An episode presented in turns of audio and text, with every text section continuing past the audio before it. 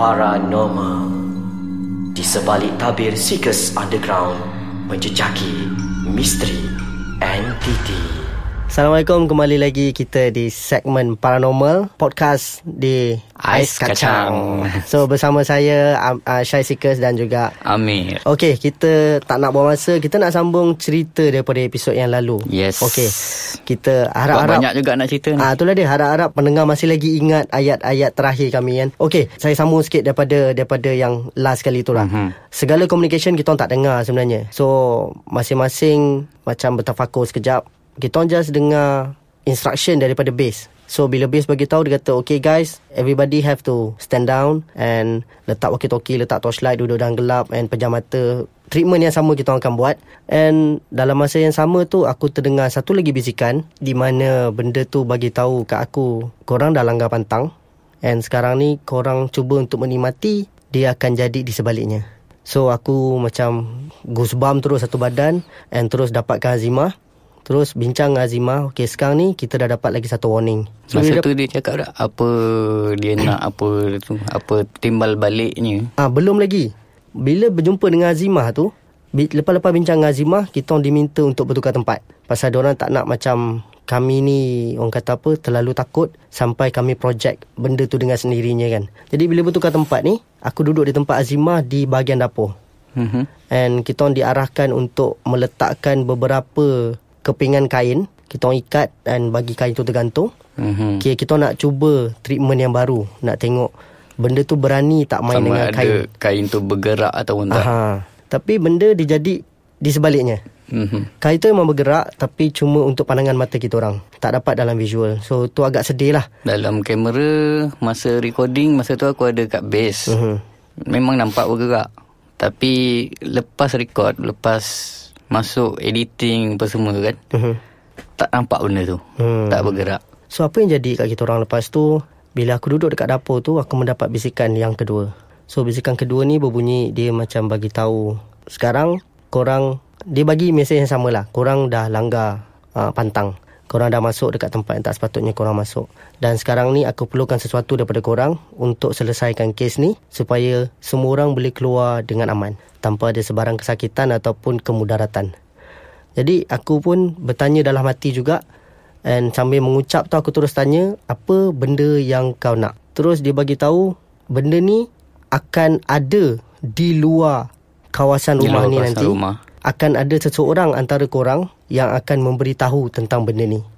So kita macam pelik lah juga Apa benda yang dia nak Pasal apa. Kadang-kadang benda-benda macam ni Kita tak boleh nak bawa main. Mm-hmm. Yang kita tak tahu consequences dia Apa yang dia boleh bagi kita sakit. Because kita pun kadang-kadang Tak tahu aura badan kita ni Boleh menampung atau tidak Segala serangan daripada dia. Walaupun Semuanya akan terjadi Dengan izin Allah. Kan?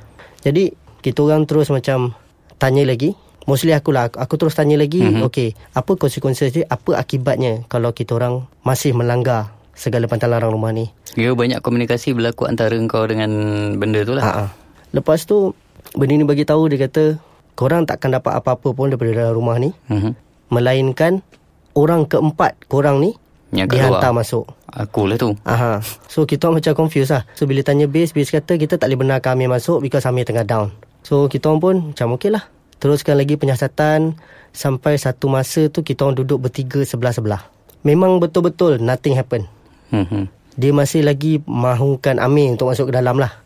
And kita orang tak masukkan Amir. So, uh, bila dah jadi macam tu, kita orang terpaksa tamatkan sesi penyiasatan and keluar. And bila kita orang keluar tu, benda yang memeranjatkan adalah Amir dah selesai melukis satu potret.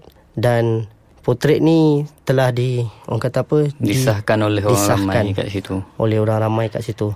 Jadi apa kelainannya cerita bagian aku dengan Amir ni adalah Amir punya bagian ni a bit extreme lah. Perlukan darah, Yes. perlukan nyawa. So bagian yang pernah terjadi dekat aku ni sendiri, dia melibatkan sesi penyiasatan tu sendiri. Sama ada kita orang berjaya atau tak. So maknanya kita orang masih simpan tanda tanya dalam kepala otak ni, adakah makhluk ni ingin bermain ataupun sekadar saja nak putar belit cerita supaya kita orang takkan dapat tahu cerita sebenarnya kenapa dia menghuni rumah tu ataupun di sebaliknya ataupun dia memang nak bagi tahu sesuatu. And cerita tu kita orang dapat daripada Amir sini selepas dia lukis potret ni lah.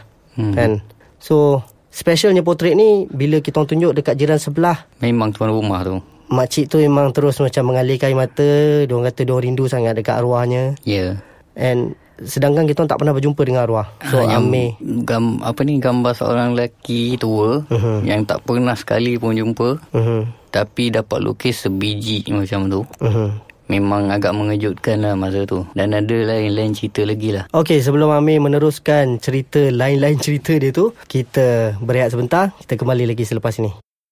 Okey, kembali lagi kita. Kita nak sambung cerita lain-lain Amir tu. Kita bagi Amir cerita terus. Cuma rumah guru silat ni memang tinggalkan kesan sikit lah kat aku sebab komunikasinya berlaku uh, dan ada cerita yang agak menyedihkan lah. Menyedihkan tuan rumah tu. Ataupun tak tahulah entiti yang menyerupai dia ke apa ke. Tapi perasan tak masa sampai kat lokasi tu kepala aku terus sakit. Uh-huh, betul. Sejak petang kan Sejak uh-huh. maghrib tu Kita sampai agak-agak maghrib sikit uh-huh. kan Aku tak boleh masuk langsung Aku berdekat je rumah tu Kepala aku Terus macam nak pecah Hmm, betul. Dan aku sampai kena quarantine Duduk dalam van kan Uh-huh. Sebenarnya lepas tu Aku terpaksa duduk kat rumah jiran Untuk melukis Masa tu korang tengah menyiasat Uh-huh. Okay masa melukis Directly memang aku cakap Memang Dia depan aku je Okey. Memang Sebab tu aku dapat lakar muka dia Sebiji macam tu Uh-huh. Dan bila tunjuk kat ada seorang budak yang selalu main kat depan kat kawasan sekitar rumah dia dia kata memang, memang ni pak cik tu. Memang ni pak cik tu pak cik ni lah yang marah dia masa pergi main air. Main kat tepi hujan rumah. Kat tepi rumah kat tepi dia. rumah tu. Ah lepas tu bila tunjuk kat mak dia mak dia kata ah ni lah arwah tu. Uh-huh. Memang betul. Cuma aku tak perasan mak cik tu menangis ke apa. Yalah, pasal benda tu terjadi Ha. waktu kita buat conclusion. And waktu kau menunjukkan lukisan tu memang makcik tu terus macam...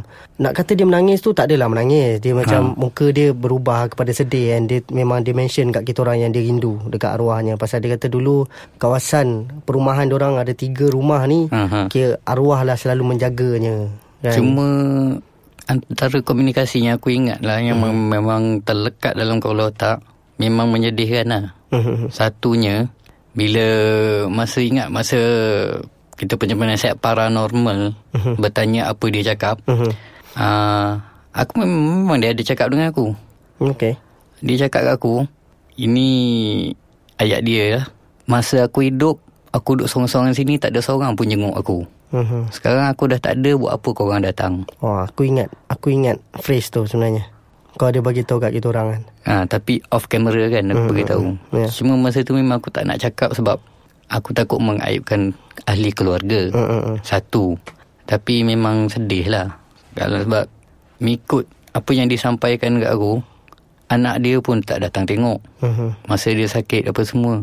Dia duduk sorang-sorang sampailah dia meninggal dunia. Dia agak sedih jugalah masa tu. Dan yang mengejutkan aku satu lagi, cerita tu tally pula dengan cerita jiran-jiran dia. Hmm. Yang jiran-jiran dia cakap arwah masa sakit cuma seorang dua je pergi jenguk dia kat rumah tu kan. Hantar makan, tengok keadaan apa semua sampai dia meninggal. Dan lepas tu lah yang sebab tu finally ni permintaan dia jugalah yang dia minta buat tahlil untuk dia. Ah, betul. Ingat. Ha itu banyak cerita macam tu. Ya, Alhamdulillah kita berjaya juga buatkan Alhamdullah kita, kita wakil selesaikan orang. benda tu. Hmm. Itulah dia antara pengalaman yang orang kata apa. Tak semestinya kita pergi menyiasat ni kita dapat benda-benda yang seram je. Kadang-kadang ada benda tu yang menyedihkan kita orang sendiri. yang Menyedih. buatkan kita orang, membuatkan kita orang berfikir. Men- Mengisafkan kita lah. Hmm, betul.